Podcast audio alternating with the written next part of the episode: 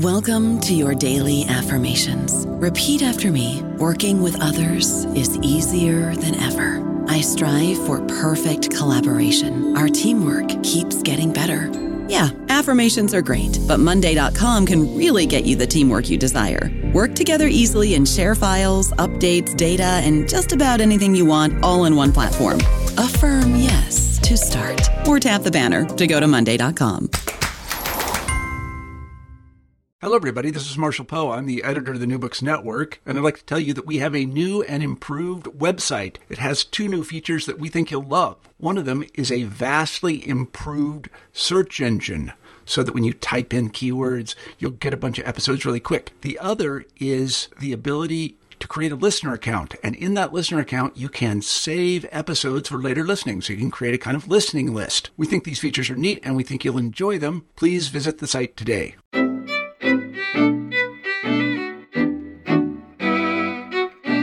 Welcome back to the Jewish Studies channel on the New Books Network.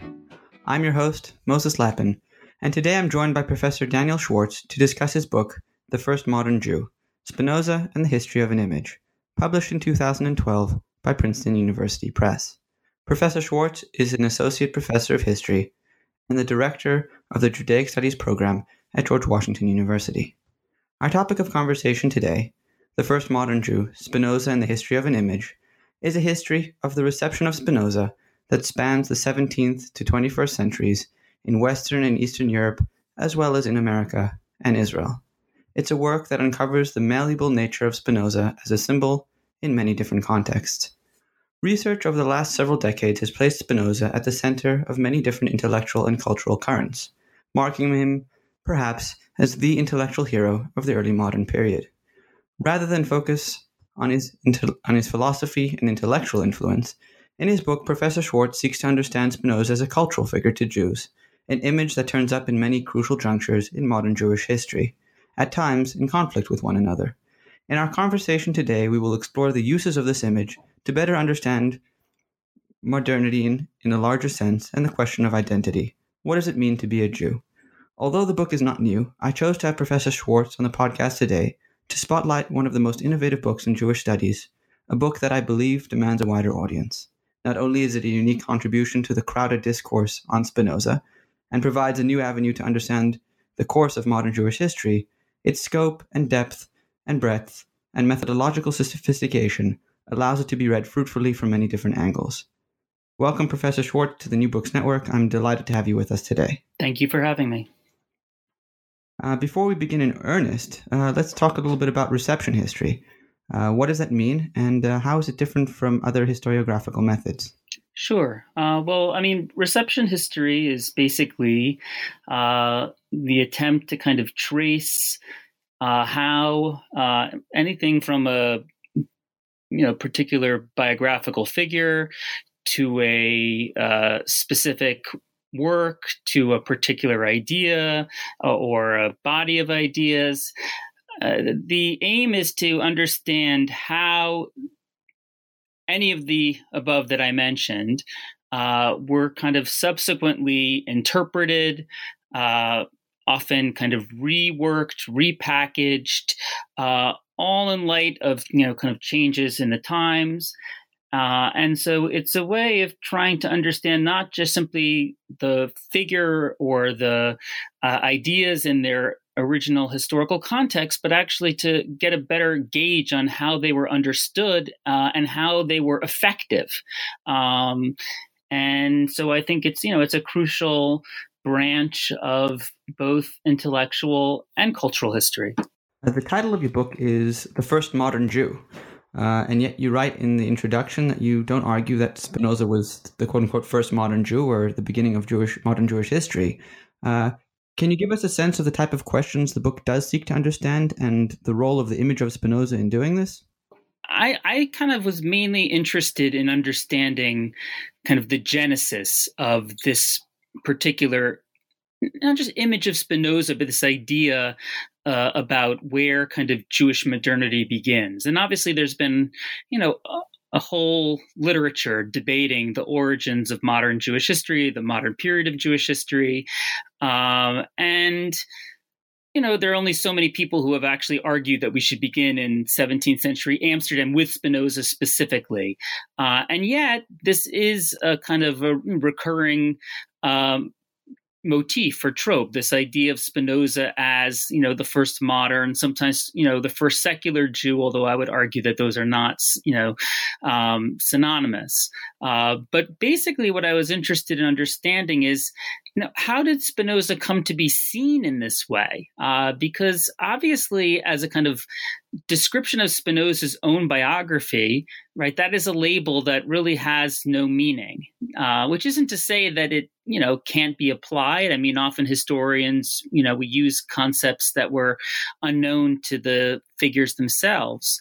Uh, but nevertheless you know spinoza w- did not kind of justify his departures uh, from jewish law from traditional jewish beliefs on the basis of this idea that i'm a new type of jew. I'm a modern jew. I'm a secular jew.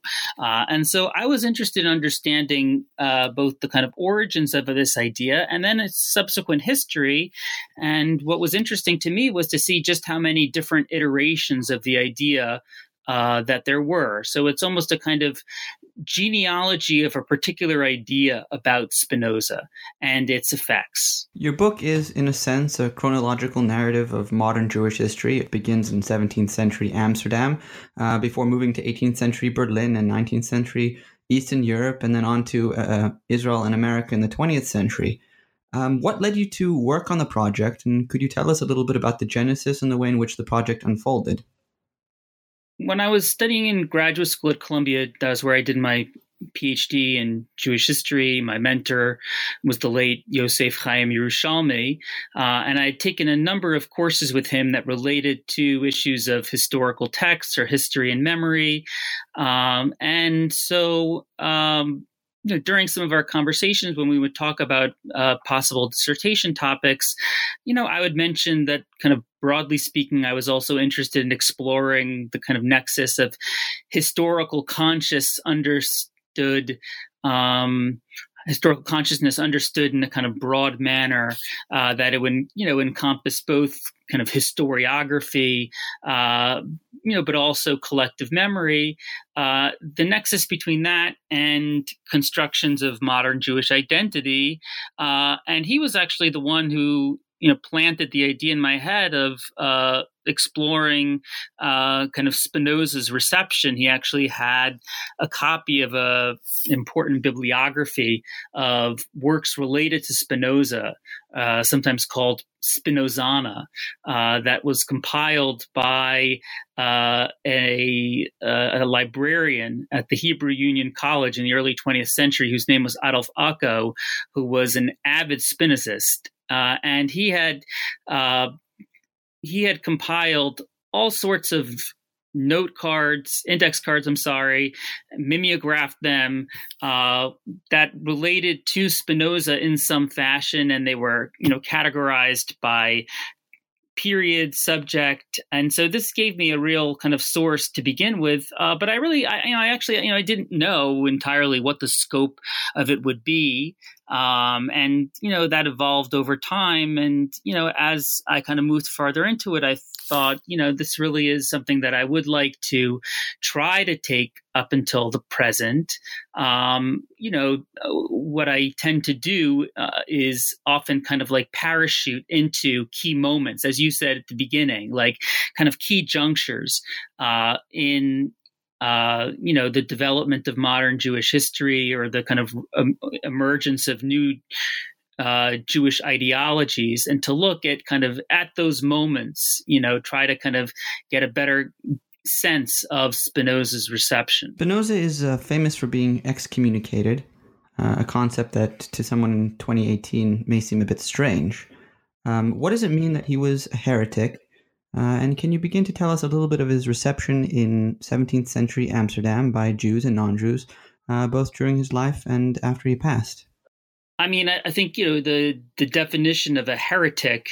Uh, you know, there isn't. I mean, uh, you know, there are there are various kind of you know sayings in the Talmud, you know, or in you know rabbinic literature about certain beliefs that if one rejects, you know, one doesn't have a place uh, in the world to come. Uh, but you don't have the same type of kind of you know clearly worked out doctrinal ideas of what constitutes heresy uh, in Judaism uh, that you would, let's say, in Catholicism. Uh, but nevertheless, um, let's put it this way if Spinoza were disseminating uh, the kind of ideas uh, that he would later publish in the theological political treatise, um, questioning the divine origin of scripture, questioning uh, the supernatural nature of God or biblical miracles, um, questioning the validity of Jewish law. Uh, you know, all of these ideas would certainly be enough uh, to kind of remove one self uh, from the fold. Uh, that said, you know, th- this was a very interesting community, this Amsterdam community, in that it was comprised, at least initially, the Sephardic community was comprised of former conversos, uh, people who had lived as new Christians in Spain or Portugal uh, and had escaped uh, to uh, Amsterdam, where they were able to kind of return, so to speak, even though often they had been generations removed from uh, kind of open Judaism, but they were able to kind of return to uh, kind of rabbinic Judaism. Uh, but it was a community that was uh, somewhat insecure as a result, and so they would often use excommunication uh, to to punish uh, a whole range of behaviors, including uh, conduct that was far less grave than that of Spinoza. Uh, so it wasn't necessarily so uh, unusual that the community would resort to excommunication of some sort. What was striking was the extent of it, uh, the sweep of it. Uh, that this wasn't just a case of excommunicating, Spinoza for a week or so, or saying, you know, that for such and such a time you can't be called to the Torah. Uh, this was basically a total anathema. Uh, and, you know, really, you know, a kind of uh, just total expulsion of Spinoza from the community. Uh, you know, although though there are many who think that kind of Spinoza, uh, you know, there was a 20th century biographer of Spinoza named Lewis Feuer who said that Spinoza had essentially decommunicated himself before he was excommunicated. Uh, but in terms of his early reception, um, you know, a lot of it kind of really began in earnest in the 1670s. So Spinoza is excommunicated in 1656. Uh, publishes a work, the only work really published under his own name in 1663, which is basically a kind of reinterpretation of certain Cartesian principles.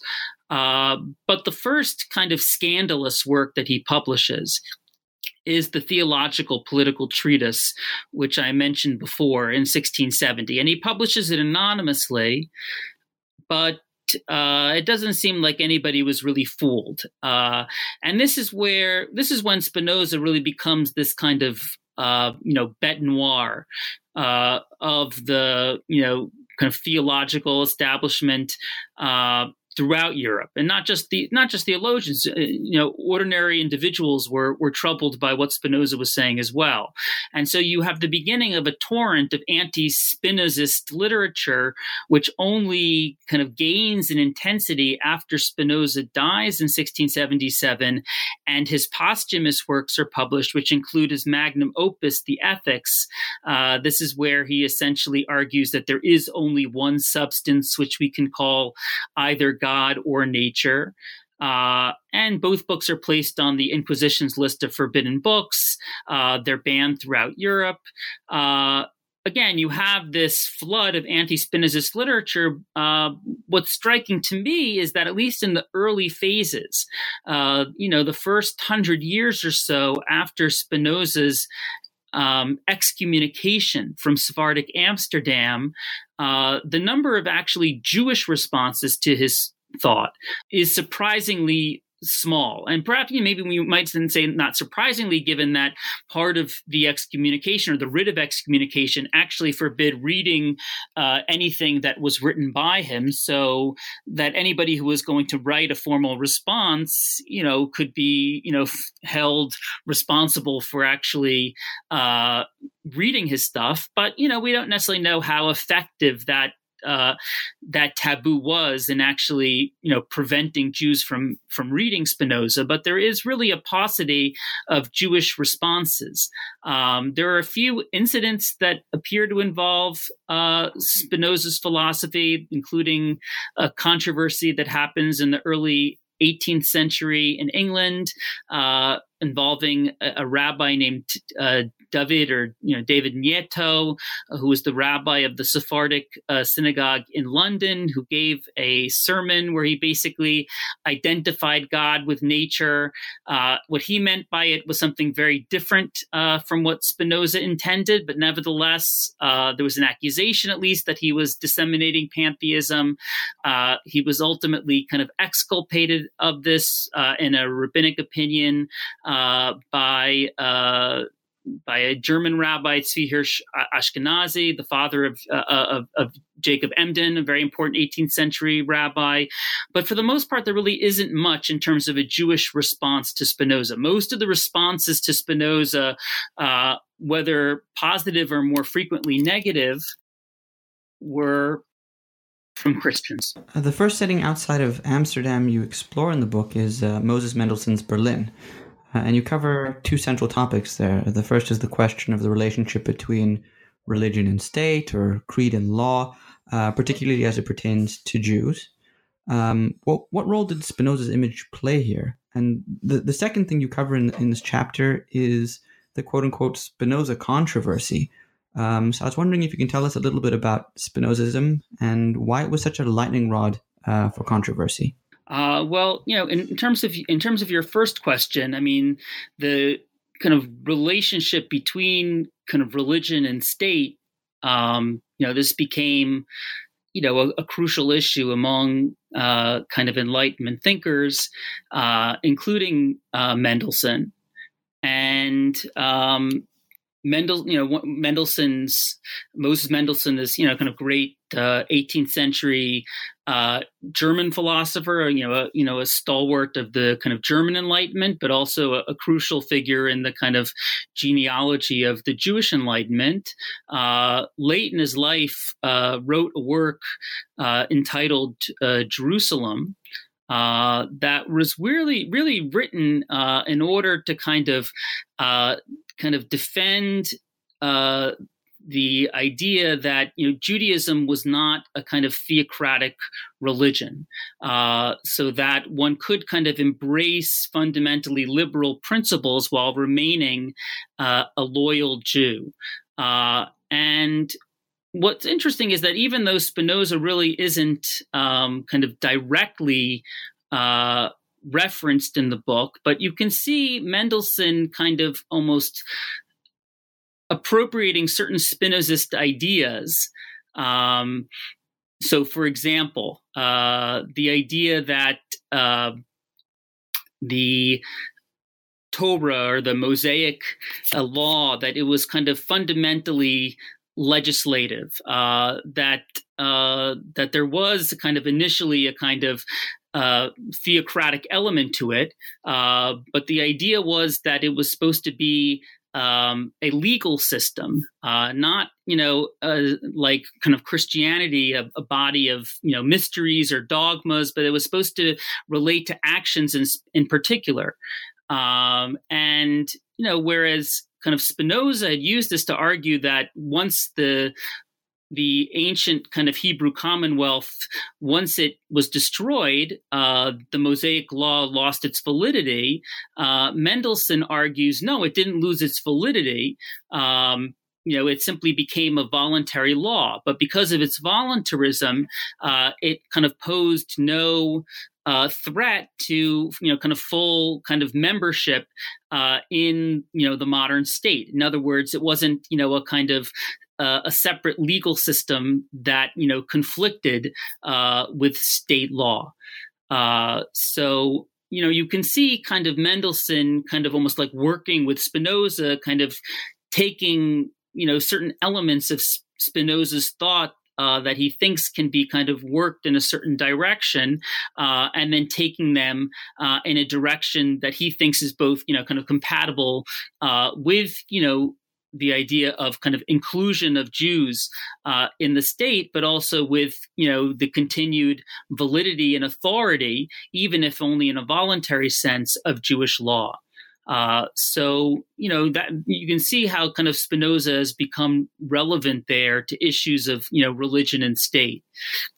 Uh, in terms of the second question, this Spinoza controversy, uh, of the 1780s. Um, I mean, it's uh, it's a complicated subject uh, in that it involved you know a whole host of German philosophers at the time, but the two who were really at the center, in addition to Mendelssohn, uh, was Mendelssohn's uh, you know friend. Uh, uh, Gotthold Ephraim Lessing, uh, the great, you know, kind of 18th century German philosopher, classicist, uh, playwright, um, and according to this other philosopher whose name was Friedrich uh, Jacobi, uh, who was uh, different from both Lessing and Mendelssohn in that he really wasn't a rationalist. He was a kind of anti rationalist philosopher uh, who believed that uh, you know, kind of philosophy, rationalist philosophy, uh, if kind of taken to its extreme,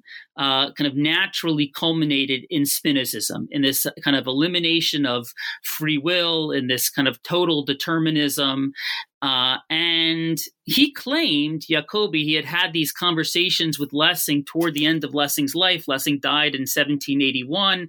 He claimed that Lessing had essentially admitted to him that he was a Spinozist. Uh, and so this became this whole kind of back and forth. Uh, first, you know, this kind of private correspondence between Jacobi and Mendelssohn, where Jacobi is reporting this to Mendelssohn, and Mendelssohn is trying to kind of either deny it or preempt it or to try to spin it in a way uh, that would be kind of least damaging to Lessing's reputation.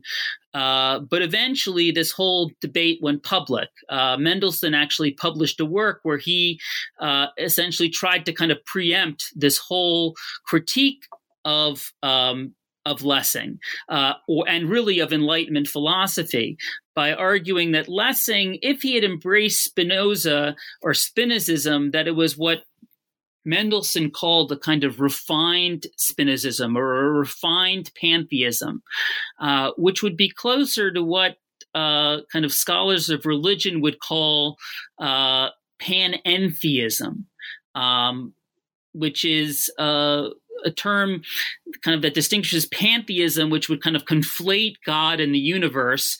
Panentheism would argue with essentially that the universe uh, is kind of almost like fully permeated by God, but that God still somehow exceeds the universe. Uh, and so, and there were other you know there were there were other ways in which you know he he tried to kind of save Lessing's reputation as well.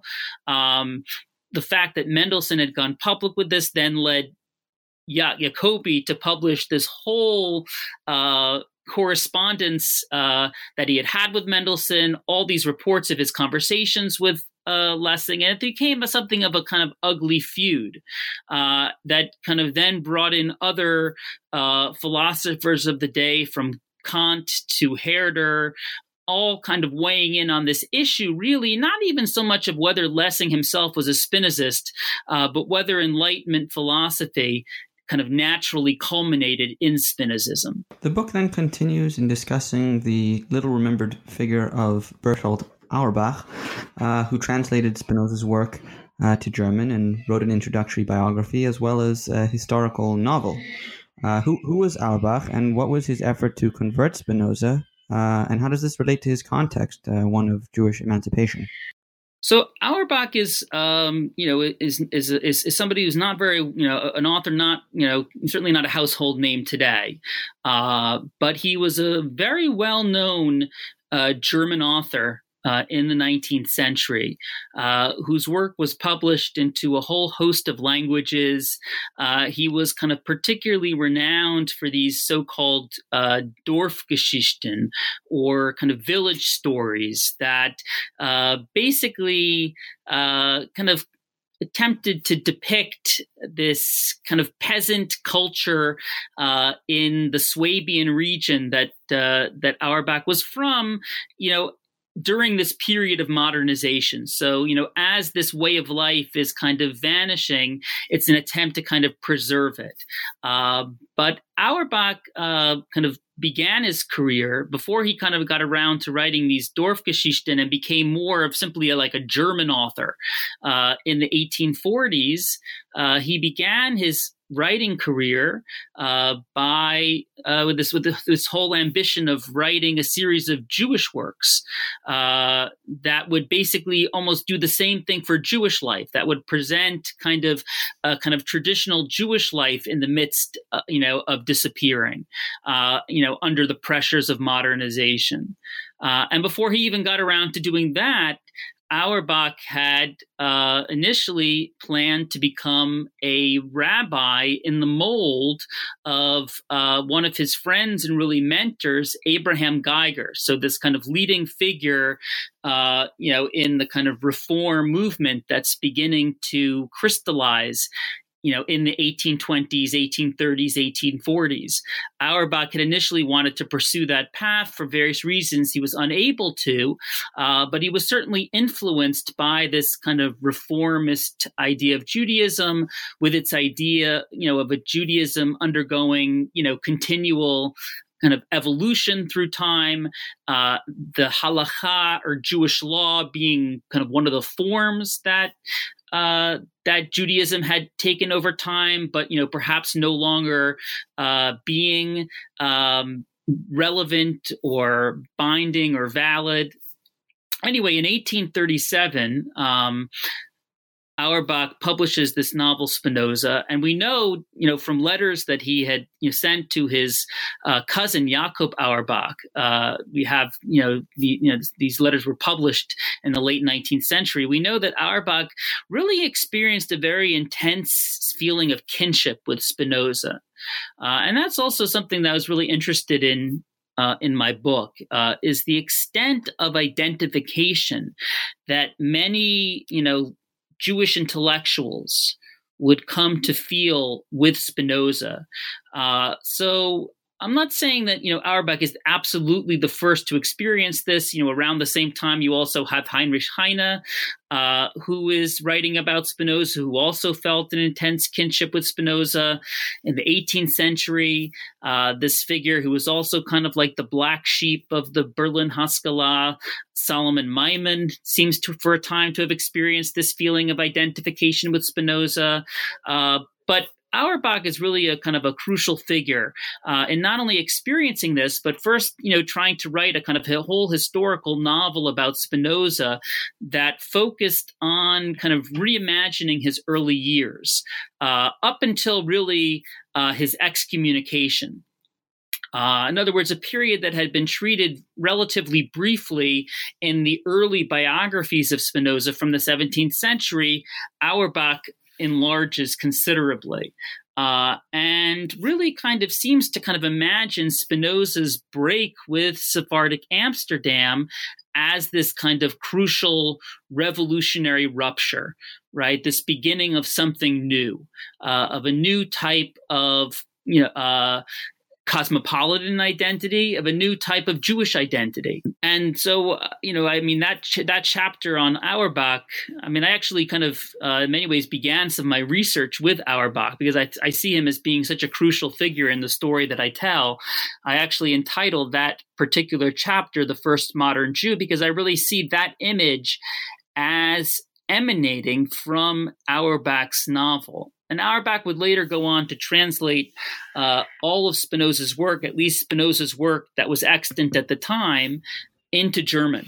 Uh, and he did this only a few years later. Uh, you know, even before he got around uh, to writing these Dorfgeschichten, before he became uh, this major European writer. I would say one thing that was really interesting about Auerbach, and this dis- distinguishes him from, say, say someone like Heine, uh, with whom he was really, you know, they, they had a kind of enmity between them. Uh, but Auerbach, you know, became, um, I mean, essentially, we would call him almost today like a, a kind of secular Jew. Um, you know, or a liberal Jew. Uh, but, you know, he became fairly, you know, uh, estranged from any kind of Jewish religious practice. uh, but he never converted. Uh, he refused to convert uh, to you know Christianity, uh, and you know it's really I think for him primarily you know a kind of an issue of of honor and a sense of this is where I come from, this is part of what's made me who I am.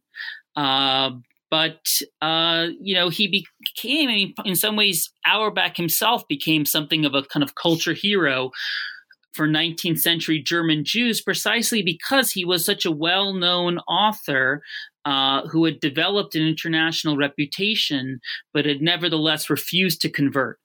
You know, he had remained a Jew. Uh, to continue this, this line of thought, uh, can you s- expand a little bit on what you mean by the quote unquote image of Spinoza? Uh, throughout the book, we see that Spinoza was seen at once as a threat, um, while he was also seen as a hero. What do you think contributes to this mutability? I think there are kind of like two questions there. So, you know, in terms of the image of Spinoza, you know, I, I think maybe perhaps, you know, another way of saying is that I was interested primarily uh, in kind of perceptions of Spinoza. Uh, and that might include everything from his biographical image to ideas associated with him. But in other words, this wasn't going to be a kind of reception history of the theological political treatise. Uh, this was going to, going to be, as you said uh, in your opening remarks, uh, in some ways, I was interested in kind of Spinoza as a kind of cultural figure in the modern Jewish pantheon of, of heroes. And essentially, I mean, you know, one of the actually one of the titles that I flirted with uh, before settling on the first modern Jew was the title From Heretic to Hero. Uh, or you know the heretic as hero. Uh, because what i was really interested was tr- kind of tracing this process of rehabilitation even if it remained controversial even if there remained kind of d- detractors many detractors those who kind of wouldn't go along with it. Uh, but you know i think that what you have by the 19th century, the mid 19th century, late 19th century, certainly by the early 20th century, uh, you know, is this sense of, you know, you have those who view Spinoza as truly a hero. Um, you know, often kind of Jewish intellectuals who had experienced their own uh, kind of rupture uh, with uh, you know traditional Jewish life with the Jewish community, some of whom had even experienced some type of version of excommunication, uh, but who had become uh, alienated, who had become estranged, and who kind of traced a kind of spiritual paternity back to Spinoza. Uh, so you have kind of you know that group on the one hand, those who kind of really view Spinoza as a hero of kind of modern Jewish identity. Uh, you have those, and I don't really spend as much time focusing on uh, on this group in this particular book, largely because in many ways I was more interested in the process of rehabilitation. Uh, but you have those who continue to view Spinoza as uh, as a great villain, uh, as somebody who had um, truly kind of perverted what Judaism was all about. Uh, somebody like the 19th century Italian rabbi, uh, contributor to Haskalah literature, Samuel David Luzzatto, sometimes known as Shadal, uh, or the 20th century German Jewish neo Kantian philosopher Hermann Cohen, uh, who viewed Spinoza, you know, they, they didn't see him as kind of part of this uh, you know lineage of prophets and rebels uh, you know but as you know kind of part of a different genealogy right? I mean as part of a genealogy of apostates right? Even though spinoza hadn't formally converted they essentially viewed him as having defected. Uh, they saw him as having kind of defected to the other side and become a, a great kind of accuser of Judaism because of some of the quite harsh things that he has to say uh, about uh, Judaism in the theological political treatise. So you have those on the other hand, and then I would say you have this kind of middle ground of people who, um, you know, they feel uh, on the one hand that you know they regret the excommunication. Uh, they see spinoza as a kind of certainly this amazing philosopher who came out of judaism uh, who had this you know kind of sterling character. Um, even while they kind of are made uncomfortable by aspects of his philosophy, and in particular by his critique of Judaism in the theological political treatise. So you have this whole middle ground of people who want, on the one hand, to kind of bring Spinoza back into the fold, and yet don't want to kind of you know lionize him to the degree that you know the the camp that I mentioned earlier, those who see Spinoza as you know simply a hero, wanted to do. Uh, your next chapter studies the Eastern European Haskalah or Jewish Enlightenment. Uh, what do you see as the role of Spinoza here, and uh, does it relate to his reception in the European Enlightenment in general? what's interesting about the you know the Jewish Enlightenment um, is that you know when we think about the Enlightenment, we tend to think about a, a movement in Europe uh, that was you know you know primarily uh, centered in the second half of the 17th century and particular in the 18th century right and by the late 18th century in terms of just you know kind of periodization this is where we have this kind of transition from the Enlightenment to Romanticism. Uh, what's interesting about the Jewish Enlightenment or the Haskalah uh, is that it does begin in the 18th century, but uh, it really experiences its high point uh, in East Central Europe, uh, in Austrian Galicia, uh, in the Tsarist Empire, in the middle decades of the 19th century uh, to the point that you know there was even a book that was written a few years ago by a scholar named Olga Litvak where she essentially argued that the Haskalah should be interpreted as the kind of romantic movement in Judaism. So I'm not you know I wouldn't necessarily go that far. Uh, but I you know I think that you know the, there were you know some differences uh, in terms of how Spinoza you know was received in the kind of 18th century Enlightenment as opposed to how he is received in the 19th century Haskalah. Uh, I think that, you know, Spinoza in the 19th century Haskalah, and I was looking, you know, primarily a lot of Haskalah literature, you know, was written in Hebrew. Um, and so I was looking, you know, at, at kind of Spinoza, you know, in kind of 19th century Hebrew, and in particular in the work of this uh, Galician maskil named Solomon or Shlomo Rubin, who was the first to translate the ethics into Hebrew, uh, a work that was complete in 1885. But already 30 years before that, he publishes a work that's supposed to be kind of like the beginning of this translation, which is called, you know, in Hebrew, Moreh Nevuchim Hechadash uh, or essentially like the new guide to the perplexed. In other words, Spinoza is kind of like the new Maimonides, Spinoza as a replacement for Maimonides.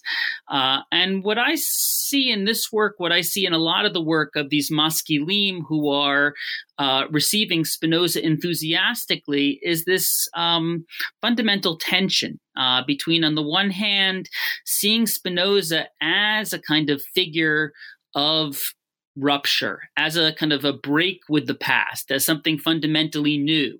Uh, and this, you know, kind of does dovetail with what, you know, scholars like Jonathan Israel, for example, have argued about the role of Spinoza in the kind of radical enlightenment of the 17th and 18th century, right? This figure who, as opposed to trying to represent some type of conciliation between religion and reason, is arguing for kind of a revolutionary break with tradition. So you have that element, uh, but you also have this element, this this this this effort to kind of anchor Spinoza, uh, kind of within uh, a kind of secret history of Judaism, you know, uh, to, to try to kind of excavate Jewish sources for Spinoza's thought. Uh, everything from stray rabbinic phrases to uh, passages from the Zohar. Uh, in other words, there's an attempt to see Spinoza as kind of a fully Jewish figure, uh, even in his heresy right? In other words, that his heresy, you know, is kind of part of this almost like counter history uh, that runs through Jewish history. Uh, so, you know, that's an element that you don't really see, uh, you know, in, you know, the kind of 17th, 18th century European Enlightenment, uh, but is a major part of Spinoza's reception in the 19th century Haskalah, or the 19th century Jewish Enlightenment. Your second to last site of reception is Jerusalem uh, in the first half of the 20th century. uh, as Jews sought to understand Jewish nationalism and secularism um, and sort of the legacy of the quote unquote uh, Jewish question. Um, so, what was Zionism's relationship to Spinoza? You know, Zionism had a, you know, a kind of a, a I would say, a kind of an interesting relationship to Spinoza. Uh, I would say it was certainly not a uniform relationship to Spinoza, uh, but there was a, you know, there was definitely an openness to Spinoza, which, you know, on the surface at least would seem to be somewhat surprising, right? I mean, if we think about Spinoza as somebody who is you know this kind of prototype of the individual breaking from the community you know, kind of leaving, you know, the, the Zionist historian uh, Yitzchak or Fritz Baer called him, you know, the first Jew to kind of leave Judaism, you know, without kind of undergoing a religious conversion, right? So if, if you see him as a defector, as you see in, in that way, you would think, well, how does he, you know, kind of fit into a movement, you know, that like all kind of nationalist movements, um, is emphasizing in some ways the primacy of the collective right the primacy of these kind of communal uh the you know ties this sense of national solidarity you know over uh the individual uh, and yet there is this whole Zionist rehabilitation of Spinoza. So I kind of looked at two elements of this. Um, and again, this is primarily focused on secular Zionism. Um, although there is even some, I didn't really write about this so much in the book, uh, but there is something of reception of Spinoza among religious Zionists as well, which tends to be negative or at least critical, but not you know, sometimes completely so. In other words, some of the religious Zionists, figures like um, Rav Kook, for example, um, you know, saw in the same way that Mendelssohn saw, you know, elements of Spinoza, Spinozism that could be refined. Uh, you know, Kook saw Spinoza's pantheism uh, in some ways in a similar way. But in other, in, in the chapter that I deal with, I'm, I'm, I'm interested primarily uh, in two, you know, ways in which Zionists kind of related to Spinoza. One was by seeing him as a forerunner of Zionism. Uh, and this has to do with this uh, passage toward the very end of chapter three of the theological political treatise, where Spinoza seems to hold out the possibility that the Jews uh, if they can overcome the kind of emasculating effects of their own religion, which you know seems to kind of refer to this kind of like passive messianism, this kind of waiting for the Messiah to happen to come. I'm sorry, you know, through some type of miraculous means. Um, that you know, if if they're able to overcome this, that they might someday restore, um, they might reclaim you know, sovereignty, they might reestablish uh, a Jewish state. Uh, and so this is a passage that doesn't really seem to have garnered much attention until you have the emergence of a Jewish national movement. But once you did, and people began kind of trying to kind of ransack the past for um, figures who might be considered precursors. Um, people discovered this passage by Spinoza and said, oh, you know, here we have somebody who can be seen as something of a forerunner of Zionism. Uh, and so, you know, a major figure here was uh, a Jewish historian named Benzion Dinaburg, uh, or as he later, you know, Hebraized his name, Benzion Dinur, uh, who was a Jewish historian, actually became the minister of education in Israel in the 1950s. Uh, but another crucial figure in this vein uh, was David Ben Gurion himself, uh, who was also an, extremely uh, a great Spinoza enthusiast. Uh, and somebody who even you know pushed for the translation of all of Spinoza's works into Hebrew in the 1950s while he was you know prime minister, uh, and published a very controversial article in the 1950s uh, that was at least understood as calling for a rescinding of the cherem or of the excommunication, the ban on Spinoza. So, kind of one uh, approach that Zionists who were drawn to Spinoza took to him was to see him as this, uh, if not founder of Zionism, at least as a kind of a, a forerunner, at least as a, a, precursor, what would be called in Hebrew one of the Mivasrei Hatzionut, one of the precursors, the forerunners of Zionism.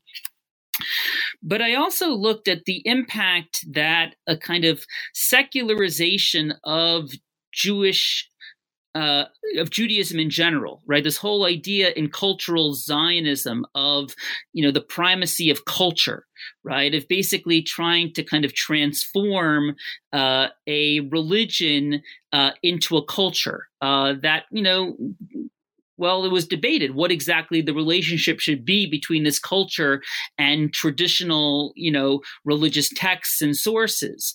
Uh, but once you have this kind of secularization of Judaism, uh, you kind of kind of expand uh, the purview of perhaps you know who can be included within the fold.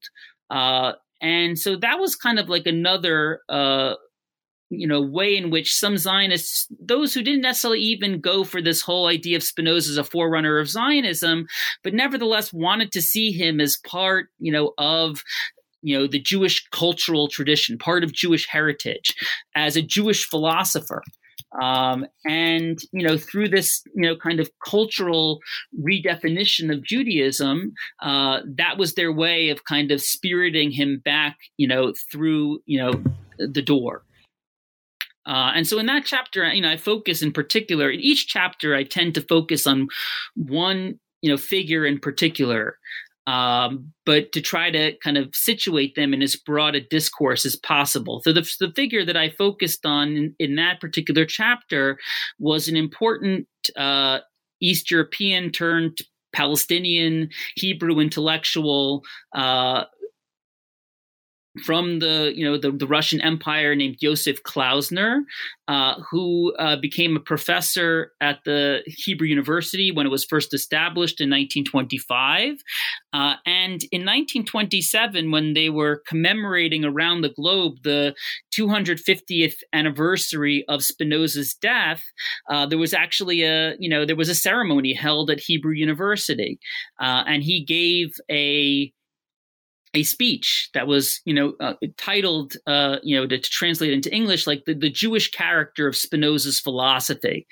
Uh, and what's interesting is that he, you know, he takes a somewhat kind of ambig- ambivalent approach to Spinoza's Jewishness throughout the essay, uh, but he closes it uh, by reciting the traditional formula that was used to kind of lift the cherem on an individual. He says basically in Hebrew, achinu ata, achinu ata, achinu ata, or you're, you know, you know, you, you are our brother, you are our brother, you are our brother. Uh, so there, there was this way in which, you know, this kind of secular Zionist, uh, Joseph Klausner, was resorting to this traditional religious formula in order to kind of imply that Spinoza, you know, was once again back within the fold.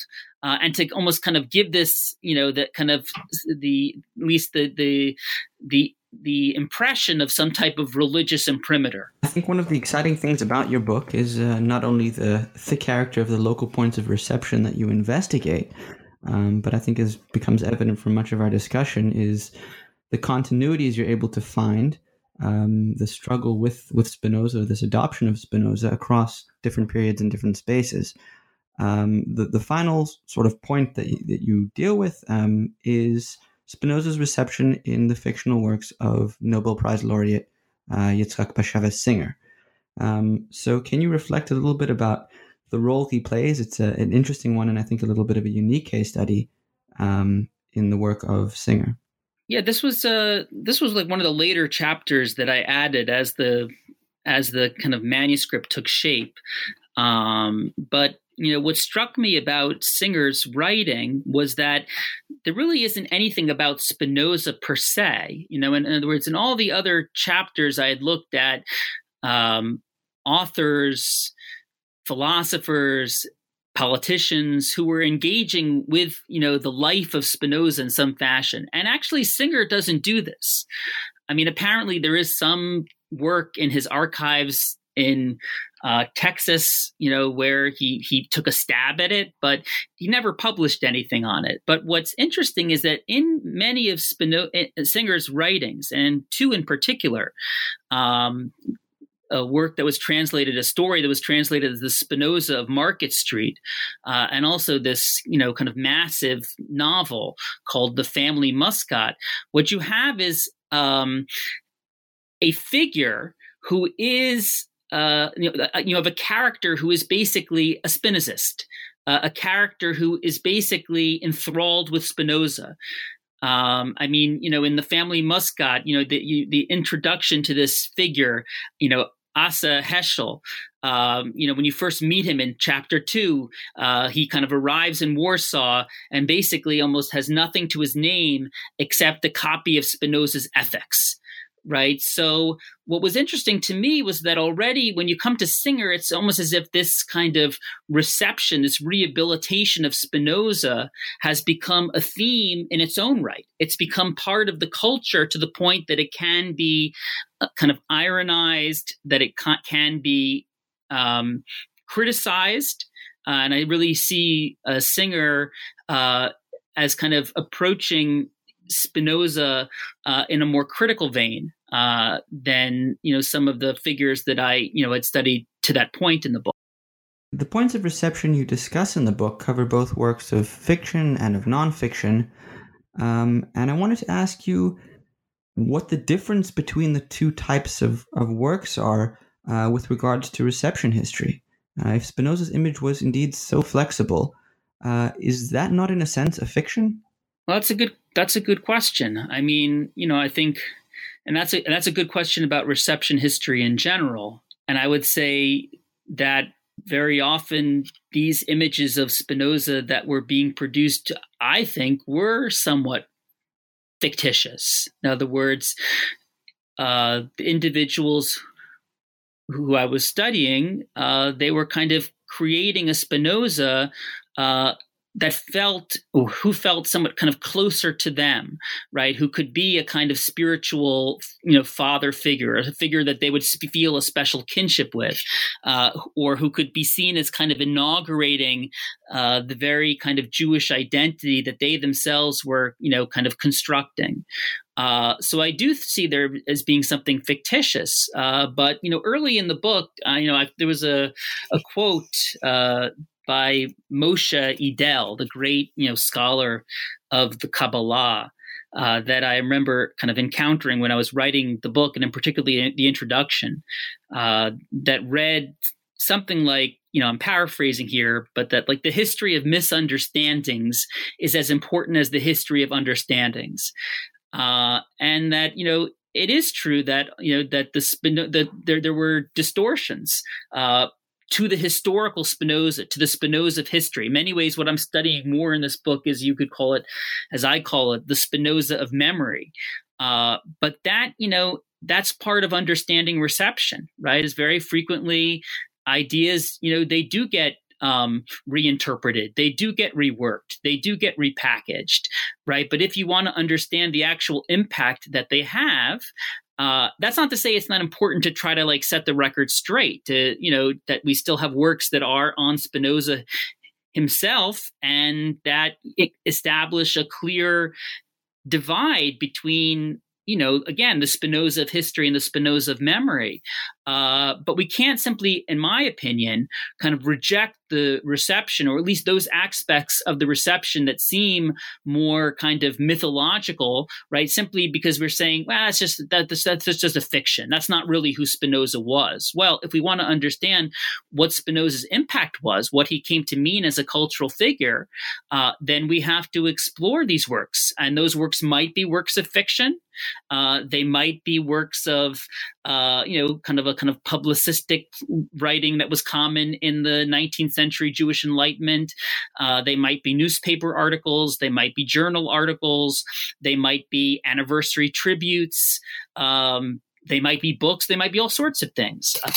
Um, but I think, you know, in terms of trying to understand Spinoza as symbol, Spinoza as a cultural figure, all of those are important. To conclude our interview, um, I would like to ask you to reflect on the role of this of the image of Spinoza uh, as it plays out today. Where does he feature, and uh, do you think his image remains potent?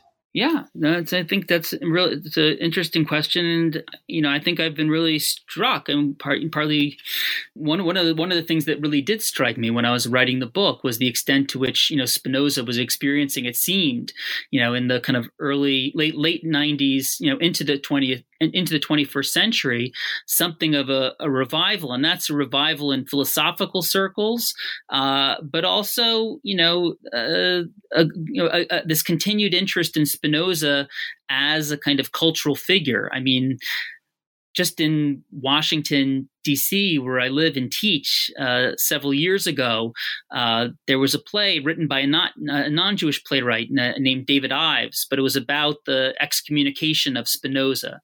Uh, and um, there was a, a, showing of this play, uh, and it was wildly popular. They brought it back uh, for another showing at this, you know, Theater J here in, in D.C.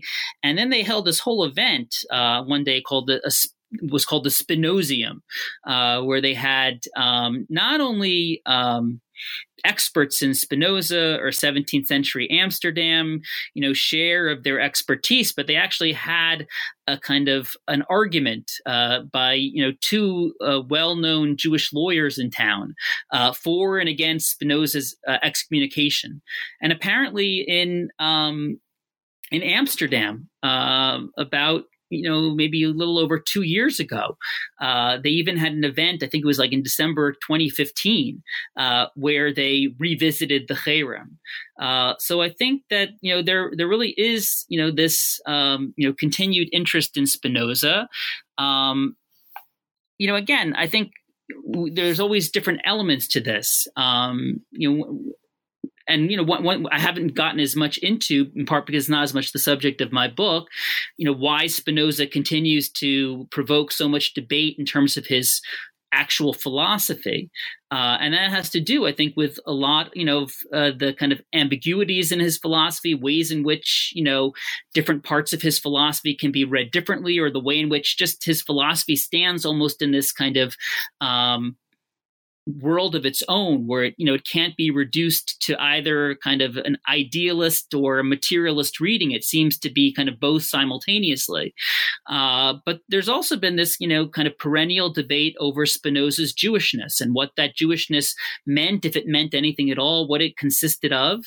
Uh, and i think you know that you know that remains, you know, a, a, debate that shows kind of no sign of abating. Uh, and partly, you know, what I suggest at the end of my book uh, is, you know, partly what I'm tracing in the book is often, very often, Jewish intellectuals developed a connection to Spinoza as part of their experience of becoming estranged from tradition.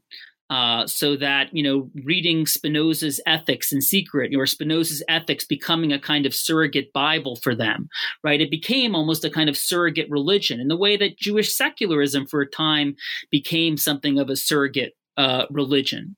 Uh, and you know what i see often happening today uh, you know is you know that often jews have very little connection uh, to judaism um, and this is not something that is a kind of a process that they've undergone. It's almost a kind of, uh, it's just part of their inheritance, right? They've grown up with very little Jewish content in their lives, uh, and yet are often sometimes drawn to to these outsider like figures like Spinoza.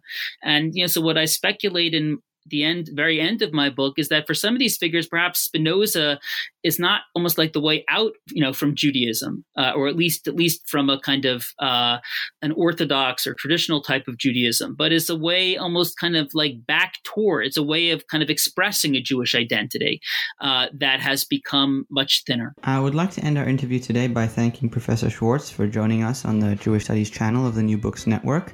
We've been talking about his wonderful book, The First Modern Jew Spinoza and the History of an Image, published in 2012 by Princeton University Press.